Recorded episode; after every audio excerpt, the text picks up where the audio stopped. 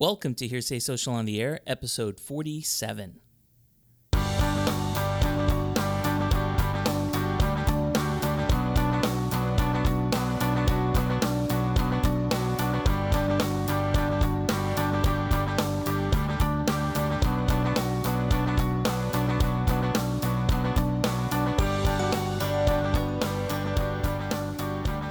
Coming to you from our world headquarters in San Francisco and home to the NBA Finals champion, Woohoo! Golden State Warriors. Welcome to Hearsay Social on the Air. I'm Victor Gaxiola. Hi, and I'm Joyce Jang. Joyce, it's so good to have you back on the show. It's great to be back. This is always so much fun. Well, we have, as you know, a very, very special podcast today where we're going to be profiling one of our own, Ben Henry. Uh, but before we get into that conversation and the interview that we had with Ben, what have you been up to? Um, a lot actually. Mm-hmm. Um, our team successfully rolled out the supervision product, which is Oh. basically a revamp of our compliance product. Oh. And it's super exciting because it's just completely brand new. We've entirely reinvented how we do compliance, especially based off of the advisors that we've been talking to and um, the compliance admins that we've gathered a lot of information from. And so it's very catered to their specific use case. And it's it's been a lot of fun because we haven't actually reinvented compliance in a while and coming up with something completely new in the market. It has been very exciting to see. And um, as I talked about last time, our team has been really awesome and we just keep on keeping on. Yeah. Yeah. Well, I think the last time you were on, you were with Garland. Yes. And uh, we also had uh, the, in- intern. yes, Chris Lita. Chris Lita, that's right, and uh, and now we have a whole new set of interns that have come in from Ten. all over. Ten. 10. 10 interns. It's wow. insane. Yeah. Wow, that's exciting. It's very exciting. yeah, a lot of fresh new talent, and and I think what you were talking about as far as the compliance enhancements, it was really almost like this refresh. So we occasionally need to go back, take a look at our system, Mm-hmm. um, update it, renew it, and then release it. So it sounds like the uh, the industry has received it very well. You're getting uh, good good Yep. feedback. Yep, definitely. Awesome. Well, that must feel pretty good. Oh, it's very exciting. Yeah. Have you been out on the field to get this, or are they just calling in? Or Uh, not recently. I've been sending um, a lot of the the people on our team just because I I feel like if they can feel it themselves, they can experience and like talk to our customers themselves, and like mm-hmm. they can actually derive a lot of value from that. Mm-hmm. Um, I'd love to get back out there soon. It's just yeah, time. yeah, time is all. Well, speaking of time, we're coming up into the summer months. Any mm-hmm. exciting plans for the summer? Not really. Not really? Not really. Just like enjoying the weather. Yeah, and no traveling anywhere. Oh, just stay home. well, stay well, I mean, yeah. come on. You're in San Francisco. yeah, I can't complain. It's Yeah, not bad, right? You can't complain. you got San Francisco. We got the the World Championship NBA team. Yes, go Dubs. And uh, you know, I was being very somewhat as soon as they won, I sent out a tweet and said, okay, so they've got the World Championship baseball team. Mm-hmm. You've got the World Championship basketball team. Mm-hmm. Um, your move, 49ers. I know. right? I know. Or or Oakland Raiders I is their know. move, either one, right? Right, right, But I think I'm being hashtag that says hashtag delusional optimist that that might happen because I think our team got dismantled. And of course, this is more Eli's area of expertise than mine, but um, that would be a miracle. That would be very special if they came back with a you know Super Bowl championship. It would be crazy. Yeah. So I I don't know that it's happening, but uh, but that would really probably make everybody extremely happy here, and we'd have our fill of parades, which is which is Yeah. fun. So we've got, as you know, a very special interview. Eli and I sat down with Ben Henry, um, who is a director of engineering here at Hearsay Social. He's been here for for a number of years. Very colorful background. I don't want to give anything away. Yep. Uh, so without further ado, here's our interview with Ben.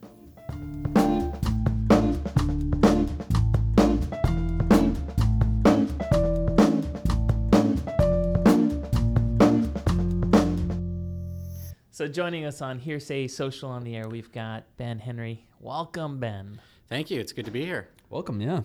Now I know you did a podcast before, so you uh, you did it with our engineering group. And for those that ha- do not know, we've promoted it before. There is a software engineering podcast. That is correct. Yes, I've been on That, one um, episode of that. so you, this is so this is yeah, I'm a veteran. Oh, this yeah. is no problem. should Yeah. come easy, Easy to you. peasy. Yeah, I love talking about myself too. Anyway, so Well, that's what today's Yeah. subject is all about. It's all this is the Ben show. It's all you. okay? perfect.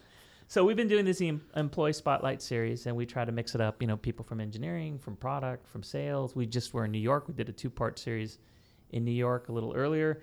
And so today we've got you. You're joining us from the engineering group. Right. And so wanted just to get a little bit of background. So that's where we typically start. Tell us a little bit about your life before Hearsay Social, where you grew up, and then just walk us through uh, your wow. past. So My down a life. walk down memory lane. My life is is um, goes back a long ways. Uh, let's see. I, I guess if you want to all the way back to the beginning, I was born in uh, Watsonville, California. Oh, right, Uh, yeah. And I lived in a tiny town called Aromas Okay. for the first three years of my life, and then m- moved to Santa Cruz around three years when I was three years old, because my mother was attending UCSC. Mm, okay. Uh, so a banana slug. She was a banana slug, yeah. Yeah. She she was uh, getting her combined, doing like a joint master's program and, Wow. and something like that. I think in social work. And um, we lived in the student family housing there. Um, my father had passed away when I was very very young, when I was one, and so she moved us to Santa Cruz at that time. And I lived in Santa Cruz until until I went off to college. Um, and um, yeah, I mean, I guess living in Santa Cruz is, is an interesting experience Yeah. uh, in and of itself, especially during that time because it was the university was not very old when my mother started going there, and, and now I think the university is, is like the dominant force there. Um, and so growing up was really watching the town change as it went from sort of sleepy beach resort town to university town, Right. um, which with a very sort of liberal reputation. Now, were you there in Santa Cruz during the whole Lost Boys and the vampire and the whole thing? You know, right? I mean, that's, I yeah, Santa yeah. Cruz. There you go. I, Yeah, there's- Michael, Yeah. Michael. Yeah, there's actually been a lot of movies filmed there. Uh-huh. Uh, you know, Sudden Impact was filmed. Parts of that were filmed there. There was another film called The Creator. Harold and Maude was filmed there. Mm-hmm. Really? No way. Yeah. know that. Um, at least parts of it were. Uh-huh. Uh, parts of it were here in San Francisco. But um, so that's yeah. It's actually Santa Cruz has had kind of quite a few films filmed there. But I was there when they were doing the, the Lost Boy or Lost Boys. Mm-hmm. Um, I don't really remember much about it. It really didn't impact the town while it was Mm-hmm. happening, and, and I believe in the film they called the town something else. Yeah. So, um, so yes, I was there. Yeah. Um, it wasn't really part of the town's Sure. culture or anything sure, like sure. that. We didn't go around looking, wondering who was vampires and things like that. So. Well, one of my favorite films just recently was Chasing Mavericks. Because a lot of people don't know, or you know, that's how you discover Mm-hmm. Right. that Mavericks just north of Santa Cruz is these huge. What is it, November? Right. Or Yeah. at least during a certain part of they the have year. the, giant wave Uh-huh. uh, contest. Yeah. Yeah, yeah. That's cool. I'm not a surfer though, so I, even though I grew up in Santa Cruz, Mm. I, I have never even attempted to to stand up on a surfboard. Sure. So that is not my thing. Well, when I, I grew up in Morgan Hill, and they Mm, ha- there was a surf club and such, and, and I could have, but the only reason why I didn't is because I understood that it was kind of tough. Right, Like it was the locals only. Like they, that was their waves. You do not Right. move in on Santa yeah, Cruz waves. yeah. Valley go home. Uh-huh, That was yeah. a common phrase there. Yeah. Uh, yeah. The, the locals were very territorial about about their. About about the waves, And you know, I don't even know the lingo. I don't even know what to call it. But uh, I would never wanted to do it because that water is just brutally cold. cold. And they would always get up at like four o'clock in the morning to get the morning swell, and I would be like, "Well, that's just totally not worth it." kind of with you on that one. yeah, Yeah. no way. All right, so you head out of and go to school, Mm-hmm. um, and then so what was it that brought you into you know technology? Did you study that in school or? Uh, no, actually, I, I well, so I got into software development in junior high school. I took a class in BASIC, and that was really sort of my first foray Wow. into it. And so I had dabbled with computers for a long time, uh, mostly at school because I, I didn't have my own machine at home until high school. Um, and uh, but I always dabbled when I was, you know, um, whenever I had the opportunity to, to get in front of machines. But um, I decided to. So I went to Columbia University um, a right out of high school, and I was an English literature major because I wanted to be a writer. You know, uh, and it seemed like that was the right thing to do was to get an English literature degree, and uh, so I could, you know, eventually one day be be a great and famous writer. Um, The Great American Novel. that's right. Yeah, it was that was going to be in my future, but the problem is, is I actually never wrote anything. so, you know, that is one of those key things that you have to do to be a writer is actually write words down on paper or in a word processor. And I never did that. So that kind of uh, um, you know, eliminated that as a career option. And while I was there, I just got more and more on my on my own into the web, which was you know it was brand new there. It was really starting to hit the mainstream, I believe. And this was in what 94 um, so that was right around when netscape 2 was coming out and um, you know the first you know, web browsers commercial web browsers were coming out and um, I really yeah I started doing web development on Netscape 2. Um, when and I think that was the first one with JavaScript. Um, so uh, that was really the first programming language that I attempted to learn um, at all in, in depth. Um, and then that got me really excited about it. So I took uh, software engineering courses at Columbia uh, on the side as my electives, um, and that was sort of the beginning of it. I never changed my major though, so um, I probably should have because I, I eventually got so bored with English literature that I stopped going to class. And uh, if you stop going to class, they they kind of don't give you good grades, and, and if you get enough bad grades, they ask you to, to not be there anymore. That's so. that's crazy. I know it's You crazy, huh. right? You know, I paid my tuition. You think Right. that would be enough, but What no, they actually wanted me to do work. I don't know. Education system. Uh, so uh, uh, yeah, I mean, the worst thing is, is I made it seven semesters, right? So I got really close to getting my degree, but didn't, Hmm. um, and then they kicked me out. And uh, well, they asked me Oh, to take a break, you know, Right. and I was like, okay, sure, I'll take a break. And they said you can come back, and you know, Mm-hmm. if you take these steps, and it was they were fairly simple steps, but um, but I left. I went and I got married, and I got a job answering telephones as a temp, right? And um, that happened to be with a company called EDS. And uh, I was answering phones for them for a very brief period of time before they said, "Hey, you seem like a smart guy. Um, why don't you come on with us full time and we'll train you as a software engineer?" Hmm. And the reason they were doing that was because that was right around the dot com boom. Wow, When yeah. there were software engineers were impossible to mm-hmm. find. It's very similar to now. I mean, Correct. it's just Well- so hard to find them. Yeah, I mean, and I don't know that that ever really Being went sarcastic away. Yeah. I mean, it, you know, I, I think after the dot com bust, there was certainly a Sure. um, a lot of people lost their jobs that were in software development. But I talk about this in my other podcast, that the other episode that I did. But you know, a lot of people who lost their jobs at that time were not professionally trained engineers, right? All of the professionally trained engineers, I think very few of them had a hard time surviving the dot com Right. um, bust. Um, and luckily for me, I was officially trained. Uh, I just wasn't in school; it was by EDS. They, they sent me through a boot camp program Wow, great. and uh, yeah, so that's how I really got into it. Was it was just kind of by accident. Yeah, really. Yeah, I mean, I had always loved computers and I'd loved web development and I'd been doing it on my on the side on my own, um, but getting into it was just a stroke of luck, really. So I think I know we asked Steve. So what was your first computer? My first computer, um, my first computer was a Mac Classic. I, Oh. we didn't get it until yeah. I mean, you know, I I learned about computers on the Apple IIe Right. when I was in elementary school. Right. But my house, we never had computers until I was 16. Yeah, I got a computer so- a little later, but there was an Apple II at, at school. Yeah, we had the Apple use. IIe at school. Yeah. and um, and it was still the Oh, floppy there's disk a fair amount of generational gap. No, Yeah. you know, Yeah, between yeah. us, and we still were rocking Apple IIe when I was there. I know.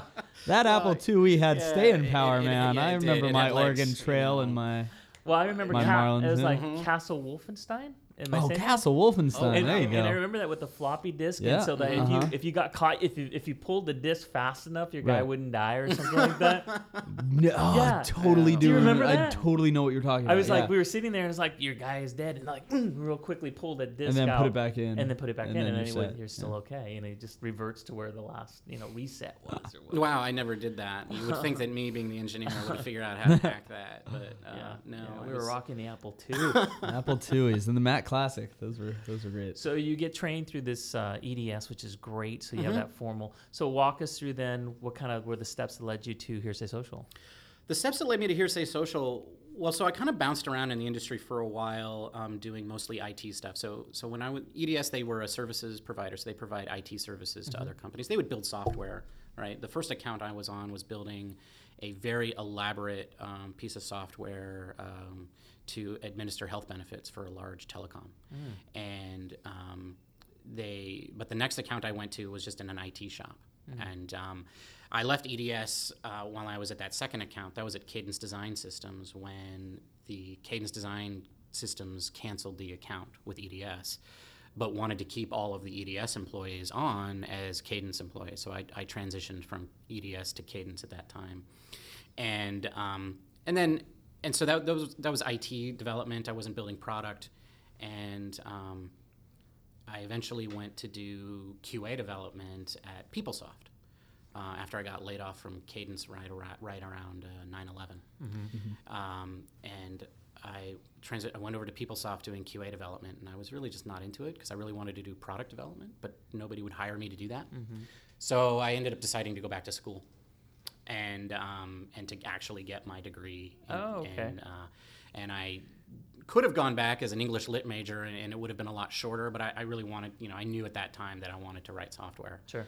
Um, and so I, I, um, I got my degree in computer science, and, and that was at uh, Cal State East Bay. All uh, right. after they changed their name from Hayward to East Bay. Mm-hmm. Um, although I did gloss over a very important. This has nothing to do with me joining Hearsay Social. Mm-hmm. But after I left PeopleSoft, I was really sort of disillusioned. Right, I didn't want to play. I didn't want to. Um, didn't want to do QA. Didn't want to do IT. I wasn't really sure what I wanted to do. So instead, I decided I was going to become a professional poker player. I remember that. Yeah, So, so it was at that point in time that I spent my year playing poker online. Um, Wow. I also played in Las Vegas a little bit. We would travel there occasionally, um, but most of it was playing online poker. Yeah. All right, so I say we just break the rest of the podcast and start dealing, and just let's let's go. Let's All do right. it. Let's Three, do it. three, three men up. Let's go. Uh, yeah. Well, I'm in. know, I haven't Let's get pla- Tomo in here, and we'll do it right now. Tomo and Samir. Yeah, yeah. I'm Samir in. can't Yeah. play. We're just let's Oh, not kid really? ourselves. We invited him Yeah. so we yeah, can Tomo, take him. In. Tomo finished in the money in the I know. in the, the World Poker yeah tournament. So did he? Did you really? No, I just. Oh, missed, you made it today. You missed- mi- you didn't just make- you didn't I one. made it finish to the day money. three. You didn't finish Okay. the money. You it made it to day three. 2008 World Series of Poker. Right. Made it to day three. Actually won my entry. Yeah. Uh, I was just happy to be there. Yeah. I That's mean, awesome, I was just yeah. so happy to be there at the big event because you know what I tell people, and, and this is this is the thing is I will never play in the Super Bowl. I will never play in the World Series. Right. Yep. But you can play in the World Series of Poker Right. with Right. the professionals. So Right. Anybody can. I remember Yeah. sitting You at the table and looking over, and you'd see like Chris Moneymaker. Yeah. I actually went and spoke to him. It was just Yeah. like so cool, and said you were an inspiration. You know? Yeah, that's what got me. Chris Moneymaker is absolutely what got me Yeah. into Yeah. online poker. What was the name yeah. of the other guy with the shark? Like I met him, and he took a Oh picture. God, b- Yeah. uh, uh, Bertolini. Yeah, he was Benicio, from the, yeah, Central he's America. crazy. Right, yeah, yeah. insane. Um, I've yeah, I've played with uh, Gavin Smith a bunch actually Right. because his Yeah. wife is from Alaska, so he comes and he plays charity tournaments. Nicest guy ever. That's Yeah. very cool. And then I got to play with Kid Poker once at a tournament and at a table, and now that was you're just you're just I mean I was just staring at him. I mean it's like getting to play baseball with right. Buster Posey, let's Right, say. You know, you're just you're just like so I can't focus because you're over there and you're the best, one of the best top five players in the world. yeah. I remember when I was too scared to be in a pot with him. You know. when I was playing, and it was day. I think it was day one or day two. Um, they came over to the lady who was sitting to my right or to my left, and they tapped her on the shoulder, and they said they were going to break the table, and they said we're going to take you to the main table because you know the one with the TVs and such. Right. Yeah. Yeah. And immediately you know you're going to get 10 grand because some sponsor's going to, Right. you know, was going Right. to give you like a hat or, Yeah. or Right. something. So she basically, in that minute when they made the Right. decision to move her there, she Right. made her buy-in money back. Wow. So Right. from there, she was playing with house money. Right. awesome. You're on a was free roll. Yeah. Yeah. Yeah. So anyway, so And how it- long did that last? A Uh, couple it years? lasted about or- a year. Uh-huh. Um, and so I started out playing at the penny tables. Mm-hmm. Um, Yep. This was online, so I was playing, you know, multiple tables, you know, Wow. 12 hours a day. Yep. And I started out with like a $100 bankroll. Wow. And my goal that whole year was to build my bankroll.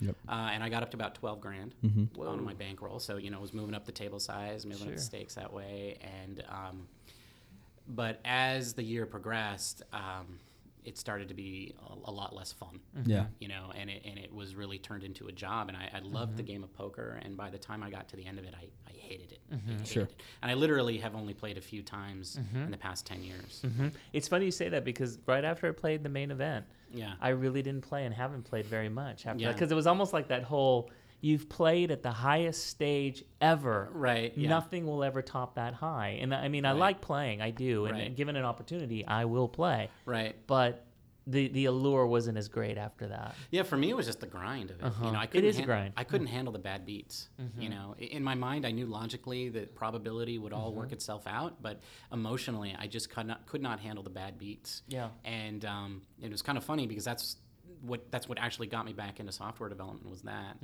uh, was was that experience of, of playing online poker because what you could do with online poker is you could request your hand histories and they would email you um, this sort of text file of everything that had happened in the hand um, and I would write I wrote code to parse those text files and analyze my play.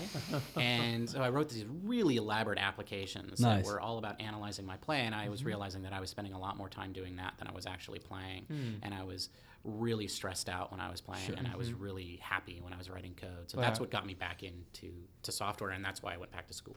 It's funny because of that loss aversion. You know, that you have a tendency when you play poker to remember your beats more than your wins. Like, Right. you know, you know, When you mm-hmm. win, you remember that, but with amazing accuracy, accuracy, when you get a bad beat, you can recount. You know, tell Yep. every turn of the card. Yeah. Yeah. You This- know? they talk about Right. that in Rounder in the movie Rounders, Yeah. which though the poker playing in that is hilariously bad, the the like movie itself is very good. But he says, you know, all, all great poker players. I think this is very true in life that you can remember with you know pinpoint accuracy Right. your worst beats, but you cannot recall a single Right. great win you've had. Right. Well, that's just human nature. You, True. You remember the negatives because those generally are the things that almost cost you your life. Right. So you want to remember those things so you don't make those same mistakes again. So remembering negatives is it, our brains are sort of wired that way. That, you know, um, it, it makes sense that that would translate to poker. And, um, yeah. So so I didn't like that. We should add that question to our to our lightning word question. Worst Yeah. bad beat in, po- in poker or life? no, most people don't want to talk about this. Well, sometimes what bugs me isn't so much the bad beat, or is the is the times like you folded, Right. and and you just you just it gnaws at you like You'll I, never know. I'll never know Right. if I had like called Yeah. what that flip of that card would have been, would have made my flush or not. You Yeah. know, it's like that, Right. and it yeah. just gnaws at you because Yeah. it made all the difference between for me. And I can remember exactly the the, the, the the situation was, had it been a spade, and had I done it, yeah. I probably would have walked away with money. Yeah. Yeah. You know, it's just but Yeah. I'm shoulda, pretty coulda, sure woulda. my worst one was losing to an inside straight draw on two cards, probably on the turn in the river. I'm sure those ones always just Mm-hmm. infuriated me. Was when some moron was like playing some low quad eights versus quad aces. I had the aces. The the flop comes ace eight eight. He's got pocket eights. I have pocket aces. Mm-hmm. That hurt so bad. Those are tough. Because we, Although- we kept betting into each other. Get to the river. I move all in. He snap calls, and I'm like, oh no. There's only one hand you're snap calling with. It's not good. Yeah. Well, then they have now in casinos the bad beat jackpots where. which, yeah, you and know, this one least- didn't hit because it's aces over eights. Oh, had it man. been aces over jacks or higher, I would have yeah, been a bad yeah, beat. Yeah. I've been good. See, see, see. So as I've come There to you go. discover, like when we interviewed with Amanda, she's such a foodie. We could easily have a separate podcast just to talk About- about yeah. restaurants and food. Now with Ben, Right. and Yeah. Eli, we can have like a completely Poker, poker, yeah. Poker podcast. podcast. So we're gonna have all these hearsay social on the air derivatives, Oh, okay, bonus perfect. episodes. You know. Right. Yeah. All right, Right. so let's uh let's bring you up to Hearsay, Hearsay social. Social, yeah. Yeah. So after after going back to school, I, I took a job at a small company called Mobitor, Mm-hmm. building um, web applications for a mobile CRM tool. So I was building the back end, uh, the administrator version of the software, which was a web app, uh, and their Salesforce was supposed to be using mobile mobile clients. Mm-hmm. And back then there was no iPhone, so this was um, they were building for Windows Mobile at that time. Um, I spent about a year there, uh, and then I transitioned to Ask.com. I, I, I liked Mobitor, I liked the software we were building, but I really wanted to be in the consumer space. Um, so I uh, was looking around, and I start. I took a job working on the homepage at, at Ask.com for. Um, well, I was there a long time. I was there four years. Um, that is a long time, right? yeah, it's uh, the Around longest. here. It's the longest. Uh, you know, I've been at six places now. This is my sixth job, um, and I think that's the longest tenure in my career. and that's pretty common, right? Yeah. in engineering. Oh, for sure. I mean, well, you know, in this industry, it's really easy to hop around, Mm-hmm. um, and so uh, you know, if you get a little bit bored, you get a little bit complacent, and you want to take on new challenges, and Mm-hmm. um, it's very because it's so easy to jump. People jump, right? And um, I, I think it's just in, indicative of, of the market, Mm-hmm. right? We all have a skill that not very many other people have, and so it's valuable and it's easy to find jobs, and so, and um, and there's all kinds of interesting challenges going out there and there's new languages always you know, emerging and new platforms and engineers tend to love that stuff right? They tend to love to learn new things and solve new problems and so yeah engineers often hop around quite a bit. Um, so four years is a long time and Sure. um, so that was my last job before coming to Hearsay Social. And so, what was it that attracted you to Hearsay Social? What brought you in? So I've been a, at that point I'd been a software developer for, for 12 years, and um, you know I when I went back to school I studied uh, uh, human computer interaction (HCI), and so I knew quite a bit about what it takes to build good software, not just from an engineering standpoint, but from a human interface standpoint. And at most of my jobs, the engineers really didn't have much of a say in what the product did. It was like somebody else told you what the what you know the value proposition was going to be, and even what it was going to look like, and how it was going to work. You just built it. It was very sort of code monkey approach. Um, and um, I didn't want to be a code monkey anymore, right? I knew a Who lot does? of I mean, right. who wants to Nobody, nobody nobody wants to be a code monkey. Code monkey. And um, so I wanted to go to a place where I could have a, I could use all of my skills in software development, right? I still wanted to have my hands in the code, um, but I also wanted to to be able to decide, you know, how it worked.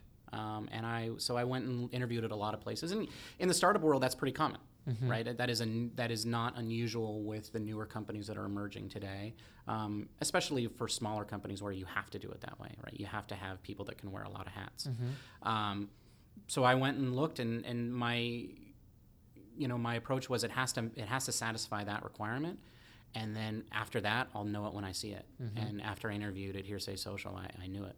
Right, I knew that that was where I wanted to be. Um, it's it's and, and if you've been listening, if people have been listening, Yeah. we do a lot of these employee spotlight series. It seems like we all come to that after it's during this interview process, Yeah. and you just I want to be a part of this. It's something Yeah. special. I want to contribute, and I think they'll value what I add. You know, Yeah. to the to the organization. And I'm, I'm highly involved in hiring on the engineering side, and so you know we continue to see that, right? I asked a lot of the people, um, you know, why did you choose Hearsay Social? And a lot of them are, was like it was the people I met during the interview cycle, um, and it was you know they were smart, they were um, interesting. Uh, it seemed like a very it was not just people that I would enjoy being with on a day-to-day basis, but it would I knew that they were smart and talented, and I was going to learn a lot there, and I was going to do a lot of cool stuff. Yeah, David Robles in our Cinco de Mayo show, mm-hmm. I actually interviewed him after the fact in Spanish, and he said exactly that. Yeah. He said, I came into this building and I was going to interview with some people, and people came to the lobby and met me, and they talked to me, and they sh- they were engaged, Yeah. like from the very beginning. And he just said, "This is something special. It's not Right. what I expect." I, I guess he knew he wasn't going to be a code monkey, so he felt pretty good about that. So t- tell us a little bit about your team and the, and the work that you guys do. Okay, yeah. So I'm a, I'm a director of engineering. So I oversee roughly a third of the engineering team now. Um, didn't start out that way here. I, I came here to write code, and now, unfortunately, I, I don't really write a lot of code for the company, um, uh, which is good. I mean, uh, that's the job the company needs me to do, and, and I'm happy to do it. Um, But I don't get to write nearly as much code as, as I used to, um, and so I, I miss that. Uh, it, it's always a choice that the engineer has to make when they transition into management is, is to, to step back from the code. Um, but I so anyway, my my team um, is responsible for roughly a third of the application. Um, we build all of the parts that the agents and advisors use, right? So what we call you know internally is the red view, and I'm sure if any of our customers are listening to that, they'll, they'll understand that. um, so most of my teams work on that. Um, there's one team that does the data and reports. Um, so so that's mostly at administrative side. Um, but the rest of the teams are all on the, the red view side. Um, and there are roughly five of them. So, um, plus mobile also, all of our mobile uh, software. So to clarify, the red view that we're describing is really the dashboard that agents, producers, and wholesalers, the people out in the field, are actually using and the interface that they use. Correct. Yeah, yeah. Well, yeah, I mean, there's lots of features in there, right? That's, that's where Social Signals lives. That's Sure. where the publisher lives. That's where the content library lives. Um, that's where they the landing page where they can go see, uh, you know, how they're doing, how many connections they've added from the week, and um, that's where act, the activity stream lives. That's where. So yeah, so my teams are responsible for all of those features. So it's it's a very wide breadth of, of, of stuff. And then you were mentioning before that you've been so heavily involved or involved in the hiring process. I Mm-hmm. was kind of curious, and I meant to ask before: is what do you look for in an engineer? What do we look for in an engineer? Well, so at Hearsay Social, it's a little bit different than than many other places because we're looking for a lot of different things. Um, just besides, first of all, they have to be technically strong, um, and they absolutely have to be somebody who can be a quick learner. Um, but beyond that, they also have to have some of an, somewhat of an aptitude for being able to look at um, what they're building and decide if it's the right thing. Um, because we do empower our engineers to make a lot of product decisions on the fly. Um, and we also empower them to challenge the choices that are made before they get involved in the project, right? Um, so that, that we make sure that we're building the best possible product for our customers. Um, so we really look for engineers that have that skill already coming in. Um, and so, in that particular case, we find a lot of um, success hiring people that have built software on their own as consultants. Um, people or building software for small businesses. Um, those people have you know made a lot of product decisions on their on their own because they're working in a one person shop. So so we have a lot of success with those types, but. Not everybody comes here having that experience, so we look for the do they have the ability to get there in the future? Is this something that they could grow? Um, so so we look for that as well. That's great. That's really cool. I would imagine being able to see can they operate on their own. Yes. Now come operate with us. Right. Yeah. I think it's something that's very you know there are a lot of people I would say across all the different you know business lines here who have at some point done a little bit of consulting on the side or done you know worked kind of smaller shops or own their own thing. Yeah. And I remember when I when I interviewed with Clara, you know, she just like what do you want to do? I'm not going to ask you where do you see yourself 5 years, but what do you want to do down Right, the line? Where do you want to end up? And I'm like, you know, it could be anything for me, but I'd love to start my own company. I'd love to, you know, run my own Right. biz brand or business, or even just be, you know, head of a marketing team at, you know, some company. Da, da, da. And she's like, man, that's all I care about Right, because yeah. I don't want to see someone who comes in and is like, yeah, you know, whatever. I mean, I'll, I'll probably just do this for Yeah, the rest exactly, of my life. Like yeah. that is not helpful. This right? is not a. We've talked about this before. It's not a culture punch in, punch out. right. No, it is absolutely definitely not. not. You It's know, it's not. not. it's not yeah. like I said, the Fred Flintstone waiting for the bird to, you know, Right. right. yeah, Right, out, you yeah, know. yeah. Um, it really is. You're looking for that um, kind of that spark. There's an entrepreneurship. You know, Yep. I, I, I call it, and and I know that this is like a scrappiness that comes with coming and having ownership and saying, you know, I'm going to contribute, and it's for the good of everybody. Yeah. You know, Right. so when I go to mm-hmm. these, th- and, and I've noticed this with just about everybody, regardless of the role, they all feel this certain sense. And what's been really kind of fun is, you know, where people are hired to do a certain thing, and yet they have other skill sets, and they can use those skill sets and they add it to the overall enterprise. Yeah. You know, so it's been, you know, it's been a great place to kind of discover that Right. with others. Yeah. it really permeates our culture. I mean, it is a, it's a huge part of who we are, and we definitely look for it at the hiring phase, and we definitely encourage it. It's as a manager, it's one of the questions I ask my um, my uh, my team every time we meet in one-on-ones. Not every time, but regularly. What do you want out of Hearsay Social? What are you doing after you leave here? What do you hope to learn and gain? And a lot of them are saying exactly that. I want to start my own company, or I want to go somewhere very small mm-hmm. and and and build something on my own. And that is a huge part of who we are. I mean, it's part of our major tenets of our culture, right? GSD and self-directedness and and customer focus. Those are all part of that entrepreneurial Right. spirit, right? And it's interesting because though we're we're putting words to it now, it's sometimes hard to define what exactly that is. But you know it as soon as you hear it or see it, or you know, we're interviewing a candidate. You know, mm-hmm. the college I went to is a very, you know, I wouldn't say similar necessarily to this, but very specific kind of culture. Right. You know, we're a small school, and every I mean, not everyone's the same in it, but we all have the same kind of like, you know, go out really, you know, work hard, play hard kind of mentality. And I did a lot of alumni interviews. And you know I'd sit down and 5 minutes into that alumni interview I'd be like you are going to flourish there or boy you're really yeah, I think you're going to struggle you're looking for something totally different or you're just not going to like the culture like the fit Right. You're it's the looking for same here. structure and you're Yeah. looking for people who are going to tell you exactly what, What to, to do, do, right. and, and all the boxes to check Yeah. and, and, and what, you know, what do I need to do to succeed? I'm Right. Like, well, you need to solve problems that we haven't seen yet. exactly Right. Well, and as you mentioned, you know, as far as values are concerned for Hearsay Social, that one of the, the things that we really champion is this whole customer centric approach. Mm-hmm. And I got to tell you, one thing that's impressed me so much is this collaboration that exists between engineering and customer success, engineering and product, Right. engineering and marketing. That you know, the very fact that we have an engineer on call sitting with our customer Yeah. success, not just here, but in, in New York as well. And, you know, I, I remember, uh, you know, one of the first quarterly business reviews, we call them QBRs, where you go visit with a customer and you're just kind of tracking their progress and you're basically doing a checkup. Yeah. It's almost like what a financial advisor would do with their clients, where they take a look at their portfolio and such. And at this particular um, QBR, Jeremiah had, had joined us. Mm-hmm. Yeah. And I know he was also interviewed in the podcast, the engineering podcast. Yeah.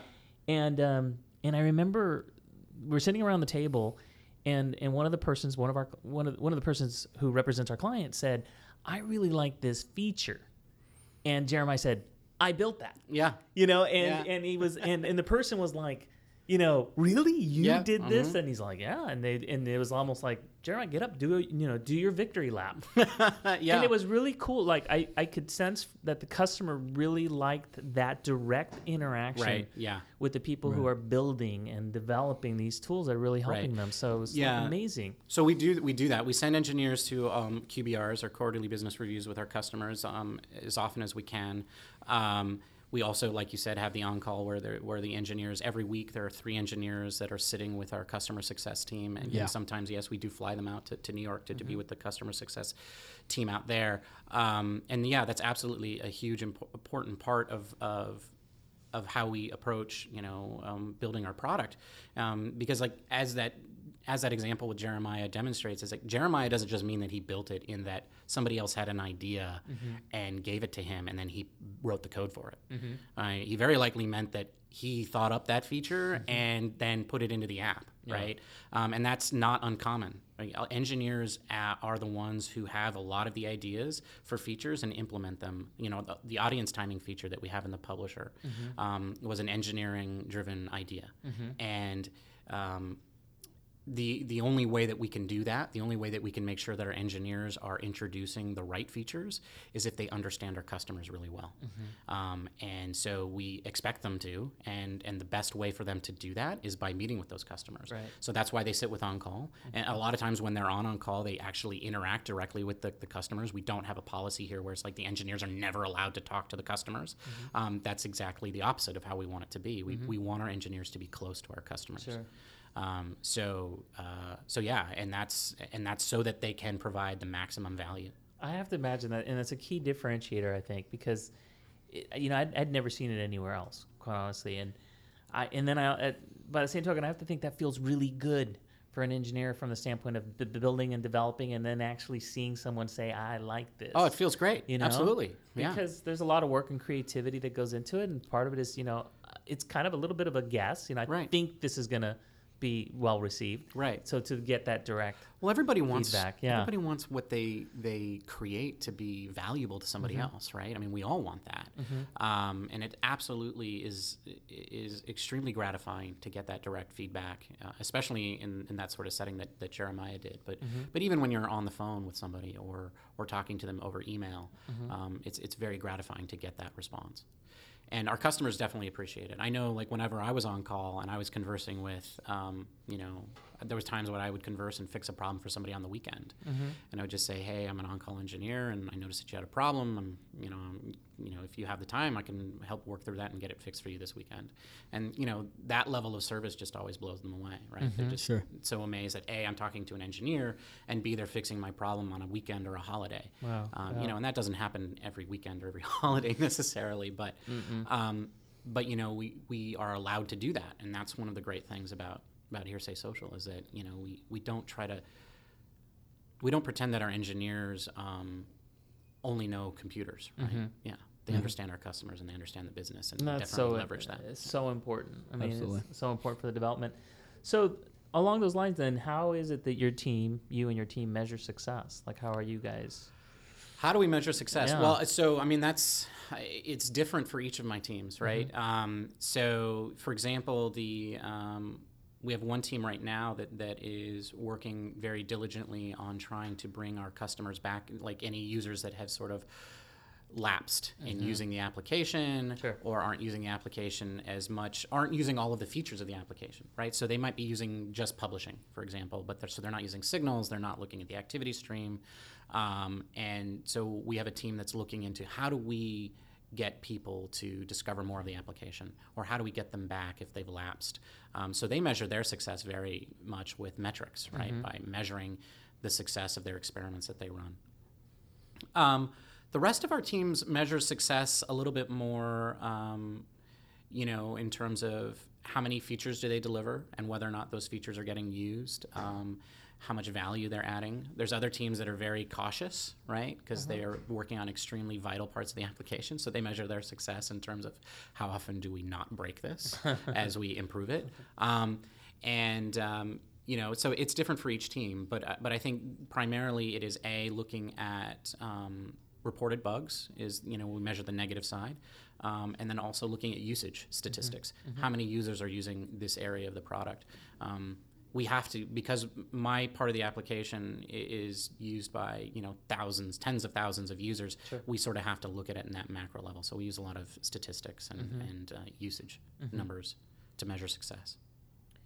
So we've made you know some decisions years ago to focus very specifically on the mm-hmm. financial services industry, and I'm just kind of Yes. curious, not necessarily coming from that industry, but servicing and working with this industry and developing, if you will, you know, the tools that are allowing them to connect with their clients, Right, yeah. Partners. You know, what do you think about the industry? What are your thoughts and your perspectives, uh, ha- having been here for for a few years? What do I think about the industry, um, the financial services industry? Well, you know, it, it's interesting. I, I think the part of the industry that we look at, which is the financial advisors and, and, and the insurance industry, the, the agents, um, is kind of a part of the industry that I think most consumers really don't think about very often, right? Because most of us don't interact with these people very much at all in our lives, and certainly we don't we don't go to choose an agent or advisor very often, maybe two or three times in a lifetime, right? Um, so I, I think I, I before I came to Hearsay Social, uh, quite honestly, I didn't think about these people at all. Um, and uh, you know, except when I was like, oh, I'm buying a house and now I need uh, homeowners insurance. What do I do? Right. Um, so um, you know, that's the only time I ever thought about it. So I I guess the point is, is that uh, it would have been nice if somebody was top of my mind because I'd been connected with them on social media, um, but um, but it wasn't the case for me in that particular circumstance. So I, I guess yeah. I mean, what do I think about them now? There's well, there's some things that uh, were surprising to me about the industry. Um, number one is. Um, how difficult it is for that industry to recruit new new advisors and new agents. Uh, so that that problem that they're struggling with, um, and how also how the industry itself seems like it's going through this transition. And I know a lot of them are, are not certain about what the future is with these um, robo advisors like um, Wealthfront and Betterment. Um, and I know a lot of our customers are concerned, and I know the agents or advisors are concerned about what that means for the future of the industry. Um, so I, I think it's a really interesting problem, and it's a really transitional period. A- And, so, um, yeah, I, I guess what I think about it is they've got some really interesting and challenging problems to solve.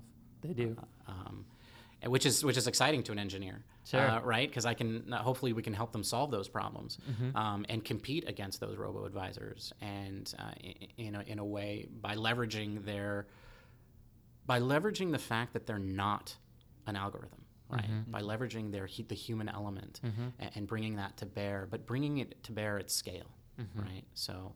Um, so yeah, I, I don't. I mean, I guess I kind of went off topic there a little bit, No. but Not at all. um, Uh, no, you're s- what, pretty yeah. spot on. I was so just, yeah.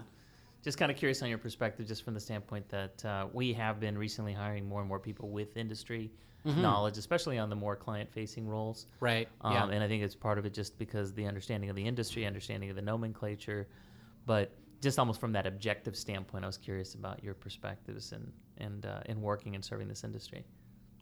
Yeah, I mean, I think it's really exciting. I think one of the other things that's interesting about them is, is that they're they're an older population, um, and so I think a lot of the the things that we're pushing, digital communication, especially social, is new to them, uh, and that presents a really challenging problem. Like, how do we help them get better at social quickly and comfortably, right? So, um, so yeah, that, that that's you know, again, an, a, a fun engineering challenge.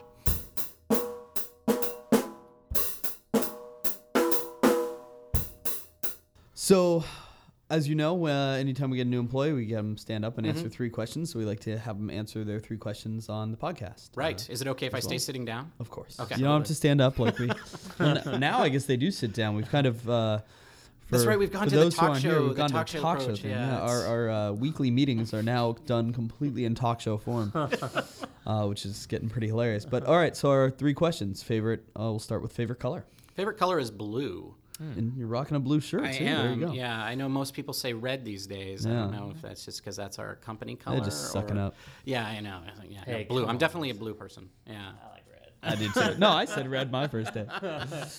Um, and then uh, second question is favorite movie. Favorite movie.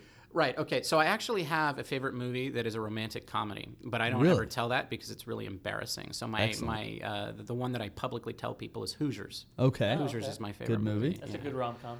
Yeah, it's not a rom- well. It is a little. It's not a romantic comedy. There's a little bit of romance element in Sure. there. There is. Yeah, Barbara And- Hershey and uh, yeah. Yeah, was So anyway, um, that's I, that is my second favorite movie. Okay. But my favorite movie will be remain uh, Oh come mysterious. on. Oh come on. You got to tell us now. You can't tease like that. Yeah, here, let me turn off the microphone. Right. Yeah. Yeah. uh-huh. Mics are off. You can just tell us. yeah. Is it Love Actually? It's, It's- totally Love it's Actually. Definitely not Love Actually. No. no. Sleepless in Seattle. It's I'm just gonna start Sleepless guessing until you say Seattle. one. Sleepless in Seattle is a great movie. It's a though. great I do movie. love that one. Yeah. Yeah. So no, I'm not gonna say it. You're not gonna say. No. Um, hmm. Well, email on air at Hearsay Corp if you have a guess of what Ben's uh, let's Ben's comedy is. I think it'd Um, be good to have a little bit of a mystery there. There's a lot of people here who actually know it. so, Okay, yeah, fair enough. Yeah. We'll do some. We'll do some We'll tweeting do some around. digging. And then the last one is Spirit Animal. Spirit animal. Okay, so this is a hard one. Like this one, like there's people here at the company that like to uh, tell me what my spirit animal is, Yeah. and so um, and then I think I've changed it a few times. Right now, I think I'm settled on uh, elephant seal. Oh, good one. Yeah. good one. Yeah, I really like elephant combo seal. animal. Yeah, I mean they're big, they're ugly, they're loud, Sure. they're you know, and then they they they can move like really fast, and Right, they're, like, yes. they're like very violent occasionally. Right. So there's like there's a lot of power and force there. Yeah. Good choice. Um, but otherwise, they just lays around on the beach. Right. So it sounds like yeah, perfect fit for Best me. of all worlds, really. Yeah, absolutely, absolutely. Although I do understand they do like hugs. I know that's not true because they don't have arms.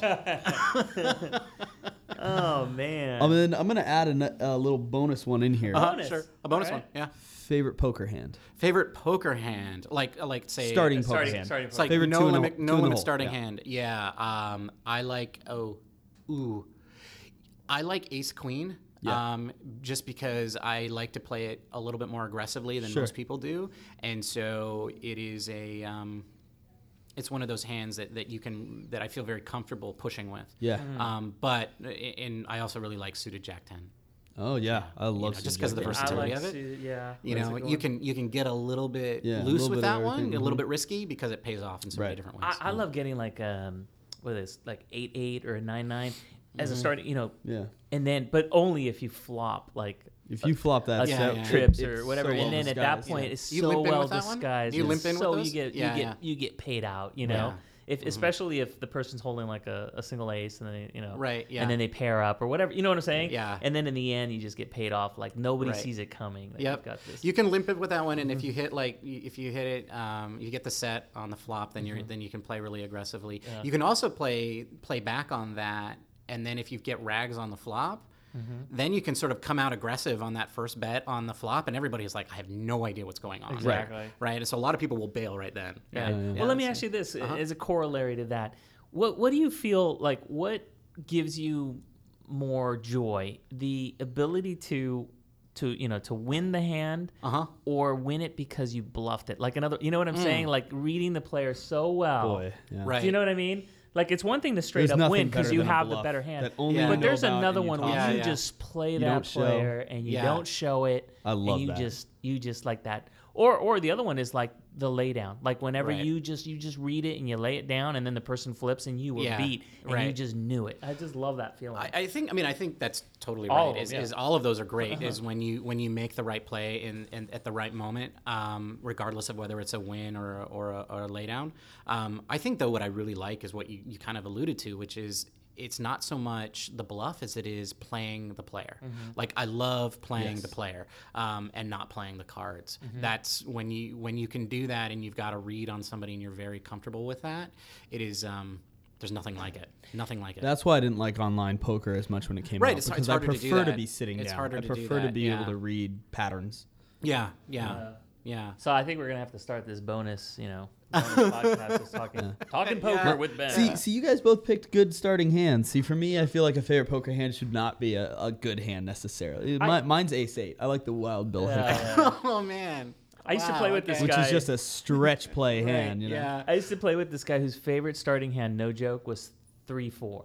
No, jeez. and it was because he was a huge Walter Payton fan. Oh, good Oh, nice. God. now that the is thing the is, worst though, reason. when you you know, but the thing is that anytime we'd play with him, be it tournament or cash game, as soon as as soon as let's say the flop was like three four four or Yeah. three, We we, all just- everyone folded. folds, because we yeah. all knew Like, if he no, was I'm still in, he's, he's probably holding three four. Oh, that's fantastic.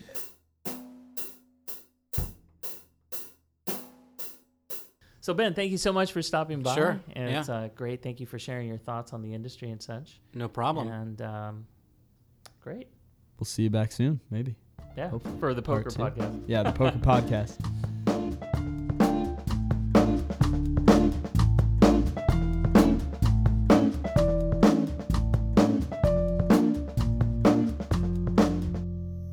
All right, so that was the interview with Ben. Yep. Always a good time. Yep. Such a character. He is a character, and you know, I got to tell you, for for myself and for Eli, we really enjoyed that conversation at the end. We just kind of knew that something special was happening. Just the interplay and the conversation, mm-hmm, it felt mm-hmm. so natural. And the other thing is, you know, this whole employee spotlight series, I've really, really enjoyed how much we're learning from our fellow employees. I mean, people mm-hmm. we work with day in, day out, and understand their entire journey from the point of where they grew up, where they went to school, and the various jobs that they've had kind of leading up to this. So the, the the takeaways that I had, the things that I was surprised with that, you know, he started as an English literature major Yup. at Columbia University, Yup. and now he's a director of engineering. So I, I think the lesson there for those of you who might be getting into this business or considering getting into this business is there is no real linear path sometimes There is not. mhm. right? And you can get started. I mean, I know you did computer science when Mm-hmm. you were at the University of California here at uh, across the bay in Berkeley, but um, but for someone like like Ben, you know, starting with English literature and then doing software engineering kind of on side, Mm-hmm. uh, how that kind of brought him into the business eventually. Yeah, it was super surprising for me too because I work with Ben Mm-hmm. almost every day and I knew that he came from a non-technical background, but his journey to getting here was very interesting. I didn't know that like his poker days had such a big influence on Yeah. it. Yeah, yeah. Well, we talked quite a bit of that. Quite like a bit, Uh, yeah. we said that could easily be a whole other podcast. I think so. You guys were on a roll. We were, and I, Yeah. I mean, Eli was prepared to just break open a deck of cards and let's just start playing right now and start working. But what I thought was very interesting, you talk about that, is how the series of bad beats and the fact that playing professional poker can be a grind because it is a job. Like people think it's just a game. It's more than a game. It requires so much concentration, and so how developing and coding you know, based on the analysis that he was getting back on his uh, uh, his uh, the history of his play, how he was writing codes to analyze that play, and that he was discovering how much more he he enjoyed, Enjoyed the, that the, part the, the coding part more than the actual playing part, and how that kind of drove his career to shift and move into you know working for Ask.com. Um, you know, doing human computer interaction and Yep. coding and Yep. kind of getting back into the game. Yeah, that was super interesting. So I, I suppose we might be able to, if we had to, is thank some of those individuals that he played poker against, you know, for for you know having him realize this grind to bring him to uh, to hearsay social. Exactly. So is it really a term? I, I wanted to ask you this uh, code monkey. Yes. is that that is a And that is definitely a term. wow. So no code monkeys here. No code monkeys here. Nuh-uh. Well, and, uh, so I'm guessing that you found it attractive. I think you brought it up when we did your podcast. This whole idea about how the engineers here at Hearsay Social do have a say Yes. on what these things look like and Yes. feel like in the experience, right? Yes, definitely. And so by having that ability to bring in that creative element, I got I have to imagine it's extremely rewarding. Oh, definitely. Mm-hmm. Yeah. Um, I know there's definitely teams out there, like engineering teams, who prefer to keep the roles very specific and very almost siloed. Um, y- there, you can run a team very efficiently that way and very productively that way. But I do like that here. Our engineers are required to kind of step up and do a little more, and um, I personally love that. I personally love that I can like work on a specific project and then I can walk over to customer success and talk to them about like certain problems and get some feedback there. And it's just very dynamic and active. And so I appreciate that a lot here. That's great. Well, the other thing too is, um, you know, Ben did highlight that him and his team uh, focuses very specifically on the part of our platform that the agents, producers, and wholesalers are using, both for you know analyzing their data and the reports. Um, sharing, um, you know, information, the content from the content libraries, Mm-hmm. uh, taking a look at their activity stream. So they really are that here and say part of the equation. Yep. And then that your team on the compliance side is ensuring that all of that is being done Yep. Mm-hmm. in a compliant fashion. So working very closely together. Do you think that um, it, it's really helped to have these separate teams focus on the different aspects? How much? I guess what I'm getting at is how much interaction is there between your team and let's say Ben's team? Mm-hmm, Uh, you know, one and one being kind of on the proactive send part, and the other one is Mm-hmm. on more on the oversight and. Um, uh, regulatory control side. Right, right. There's definitely a lot of interaction there. Um, it's it's usually in terms of well, there's two parts. I feel like there's one part when there's actually the product and the feature itself requires you to talk and interact mm-hmm. and decide like how you actually want to build this thing, right? Mm-hmm. So, for instance, um, if the red view if the advisor side it wants to build a feature that that requires some sort of like pre-approval some sort of like mm-hmm. compliance feature there then there's that forced kind of product led um, interaction right? And then there's the second side that's just technical. It's just purely technical. Like there are certain technical problems that we run into in very different forms. So these we refer to kind of as like design patterns. And um, if we've seen the same kind of problem arise in a, our product that has come about in a different team, then we love to encourage that interaction because then you could just learn from them and also maybe even build on top of it and build some kind of like a library that everyone can use. And so um, we definitely interact a lot there. And so I, I think that way we can just promote a lot more like speed and productivity and um, just growth, right? Mm-hmm. And there's a lot of creativity, I think, throughout the entire process. We have a whole other team Mm-hmm. that's currently working on the development and further advancement of our websites. Yep, yep. Uh, solution. Mm-hmm. Um, as a matter of fact, they were all wearing these shirts the other day. Was, you know, about the hearsay sites. And so, you know, if you're interested in any of this, Mm-hmm. uh, just feel free to reach out to us. You know, you can always find us here at on air at hearsaysocial.com or follow along. Send us a tweet at hashtag HS on air and we're always hiring, right? Yes, So we're looking for people. So if you think that Hearsay Social, whether it's on the engineering side, uh, product, product, product development, um, you know, customer success, check out our careers page at hearsaysocial.com slash careers to see what opportunities are currently available. And we're always looking for talent. And, uh, you know, with 10 new interns and all these exciting projects that we're working on, this is a great place to work. I'm hoping that just by listening to some of these podcasts for the, so the, some of those people that might be interested about the culture are getting a good sense of who what we're about. Right, Right. yeah, Um, definitely. and that's why it's been an exercise for us to kind of circle through people who represent different departments, not just here in San Francisco, but we spent some time out. Yeah, I love New York. that. I Yeah. love that. I love the team out there. Yeah. So hopefully we'll be able to get out to some of our remote employees. But the other thing that's happening, as you know, in July, we've got the entire company coming back Yep. to San Francisco for, for a few days. And I'm hoping to use that as an opportunity to interview some of our people who are based in Europe, uh, up in Canada, throughout the US, Yep. and also in Hong Kong. Yeah. So um, we'll see if we can get some of those people on the show.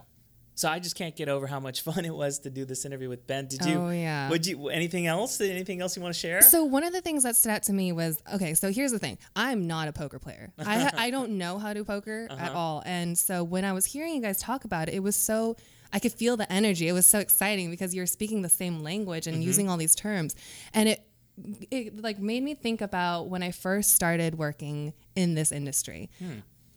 Whenever you enter into like a room full of engineers, they start using these terms and using, you know, like survey or code monkey and Code things like that, yeah. right? And um, and I just remember feeling like, oh my goodness, like where's my dictionary? I don't know how to speak this language, right? Mm-hmm. And um, and I just thought it was really interesting that like poker had the same exact thing, and I'm sure like financial services have Yes. exactly the same thing. It does. All those acronyms, all those terms, and all those like cool words that make it sound so like so cool, you know? but it was it was super exciting just like hearing you guys like I don't know, use specific terms for for certain hands and certain moves and Mm-hmm. all of that. And yeah, I just thought it was really fun to hear all of that. well, I'm sure Eli and Ben and I would be more than happy to teach you more terms. If, Mm-hmm. you, you've got some cash in your pocket, I'll break open a deck of cards and we'll give you a quick lesson on what a bad beat really is uh, when it comes to poker. But it's funny that you bring that up because I felt that same way when Yeah. I first joined Hearsay Social. Um, you know, we all independently uh, become expert where we are experts in our own silo. You know, so either marketing or advocacy or sales. Um, but I got to tell you, it's one of the things I really love, and I've said this often in the podcast of working in this building and that we're all in the same floor. That I can walk over to the engineering area, and I, I know I don't need to know what what's on screen as far as code. Right. I mean, I feel really comfortable knowing that that you know Mm-hmm. and you need to know. Um, but almost through osmosis, you start picking up like Mm-hmm. little things here and there, and the, the terms you may use to describe certain situations or certain certain challenges. And um, you know, so if you haven't recently visited our office, and I had been away a lot the last couple of months. I hadn't realized that they had painted Mm-hmm. Oh yeah. you know, yeah. on the other side, all these, and I know it was it was code, it was binary, Mm-hmm, right? Zero one ones and zero zero, and, I- and I looked at that and I thought, this must say something, Yep. Yep. right? And it does, It right? does. Yep. yeah. It says say and social. I believe. Mm-hmm. I think here hearsay was too big because we had it in like huge red numbers. But yeah. zeros and ones. Yep. The zeros and ones. And I and I thought to myself, okay, so only a, a certain group is actually going to be able to look at that, and then it's actually going to make sense to them. But but I thought, but at least I knew enough to know that yes. that probably exactly. said something. Exactly. Right. So I was sharing with uh, with Garland, who was with us at the last time we were together on the podcast, that um, I remember visiting my dad, who worked for IBM his whole career, and uh, him handing a, going to see the machines that were actually doing the punch cards. Oh yeah. Yeah, the old Mhm, punch mhm. cards. It was like, wow, we've come we've come such a long way. I love hearing those stories. Mm-hmm. My my father would tell me the same kind of stories, and it just blows my mind. Like Hmm. apparently there was specific, um, I, I guess like. I don't even know what they would call them, but the people who would actually do the punching, Mm-hmm. and they were often women, and so you had to be really nice to them, Mm-hmm. or else they don't get your program run as quickly. Wow. And I didn't even know that this was a thing, but I remember sitting around with my father and his friends, and they were talking about this and how like sometimes you would have to like um, like get there really really early, and there would be like a huge line of people who just wanted their programs punched out onto the cards, and it just blows my mind. It's so different now. Uh, I would wonder, you know, if if if we'd be able to even understand it. You know, if you went back like 20, 30 years with based on the Mm-hmm. Knowledge that you have, and you were faced with, you know, uh, some of this information, it, it, it almost reminds me of. Um, I think I was reading a story where there was like a time capsule. Mm-hmm. Like they had buried a time capsule and it was to be open like 20 or 30 years later. And when they opened it, it had all this old technology that th- there's no even machines to read a floppy disk Uh-huh. Oh, yeah, anymore. Things like that. You know, that, that people thought we're going to be real progressive. We're going to save this Yeah. Mm-hmm. on a floppy disk or, or even we're going to save this on a DVD. So there's probably time capsules right now where Yep. people save things like on, on audio tape or VHS. Mm-hmm. And then when they open it, you know, 20, 30, 40, 50, 60, 100 years later, Yeah. they're not even going to have not- anything yeah. to play it with. They're gonna like, well, Exactly. what do we do with this? I right? know. So we'll see. I We'll know. See. We'll see. Well, exciting times. So, um, so we've got some really exciting shows coming up in the next couple of weeks, and we hope you'll uh, stay tuned. We also are planning a very, very special episode 50. So we already started the planning process. I won't give away who our guest speaker is going to be, but I can promise you it will be an awesome show. it will be very exciting. So please stick around for that. Uh, but before I let you go, Joyce, Yes. I realized that Eli and I started asking everybody all the three questions oh yeah. Uh-huh. after your show. Mm-hmm, so I can't let you get away without answering the traditional three questions. So Okay. we'll start with your favorite color. My favorite color is red, Ah. and this has nothing to do with what Ben mentioned about just the color of hearsay. Um, it has always been red, so it's red. Yeah, and it's mine as well. And for the very same reasons. And today, I say I never wear it. I know. know, I, I I, noticed red, that. yeah. I was Well, like, wow, that's so exciting. I'm sure this isn't really the, the, the It's not- really red. Yeah, yeah. It's kind of more of a, what would you say it is? You're probably better with colors. Like a salmon? like a salmon. Yeah, Yeah. I could see that. Yeah, I'm Yeah. more of a salmon than like a red red. Yeah, I'm rocking the salmon pants here. So it's fun though. It is It is fun. summer. Yeah. So, you know, you got to bring out the salmon pants. Yeah. All right. Uh, question number two favorite movie? Favorite movie? That's always a hard one, Yeah. but I'm going to say Forrest Gump. Forrest Gump. Yeah, Okay. that was a great movie. Very creative. Very creative pick, and too. just oh, it just tugs at your heartstrings, and it was so I don't know. It was just a beautiful film. I loved it. It was very defining, uh, both of its time based on the Mm-hmm. Oh, yeah. technology from a filmmaking perspective, but also the fact that the story kind of covers this very uh, monumental time frame in Yes. Mm-hmm, our in our history Uh, in the U.S. And Tom Hanks, I mean, Oh my gosh. Yeah. the East Bay, East Bay guy from Yeah. Concord, yeah. So East Bay, uh, Tom, he must be happy the Warriors won. Yeah, I know. so, that's great. Okay, and then the last question. This one is always a little little. oh, the controversial one. The Yeah, the spirit, spirit animal. Mm. So I know a couple of people who have joined who've been taking online tests for this. I didn't know that there exists online tests for this, but um, I think so. Someone told me this one day that I was this spirit animal, and I thought it was hilarious. And I don't know if I actually agree with it, but I think it's just hilarious. I'm going to use it. It's a chinchilla. Chinchilla. Okay. Someone said that I was a chinchilla, so I think I'll just stick with that because I that cracks me up. well, it's it's good enough for me. Sounds like the right answer. Too. yeah. So- Okay. Well, um, Joyce, thank you so much for joining me today you on so the special episode. me. So Eli is in Portugal. Uh-huh. He Oh. should be back for the next recording. But you know, thanks to Sanjeev. Thank you to you for co-hosting during his absence and sharing this uh, the stories regarding Ben. You know, I think we should both end this by maybe walking over to his desk and giving a big bear hug. oh, I think he would love that. Mhm. really? What's up with what's up with the hug So, thing? I don't know. He's just he's just so uncomfortable. But I, I haven't given him a hug. But it was hilarious because the interns, um, I think it was when eight of them had started. Mm-hmm. It was around the time it was his birthday, and they made him a crown with bells on it, Uh-huh. and then they plotted to walk over to his desk, give him a big group hug, and sing "Happy Birthday" while hugging him. Mm-hmm. It was incredible. he was just standing in the middle, like, "What is happening?" oh, I'm sorry I missed it. yeah, I'm sure we can find a video recording somewhere. All right. Well, we'll, we'll be on the lookout for that. So, once again, thank you so much for joining me. Thank you all for listening. And as always, uh, a couple things follow along on the Ronny Walk update. We don't have one today, we'll have one on the next show. So, Ronny, if you're listening, West Always West, he's on hashtag Ronny Walk. Also, we've been updating photos and updates. We also put an additional uh, place for SoundCloud recording of the podcast on our Facebook page. So, if you go to Facebook.com slash HS on air. You'll find our Facebook page on Twitter, hashtag HS on air. But I want to thank you for joining us. I'm Victor Gaxiola, and my guest today. Is Joyce Jang? We'll see you next time.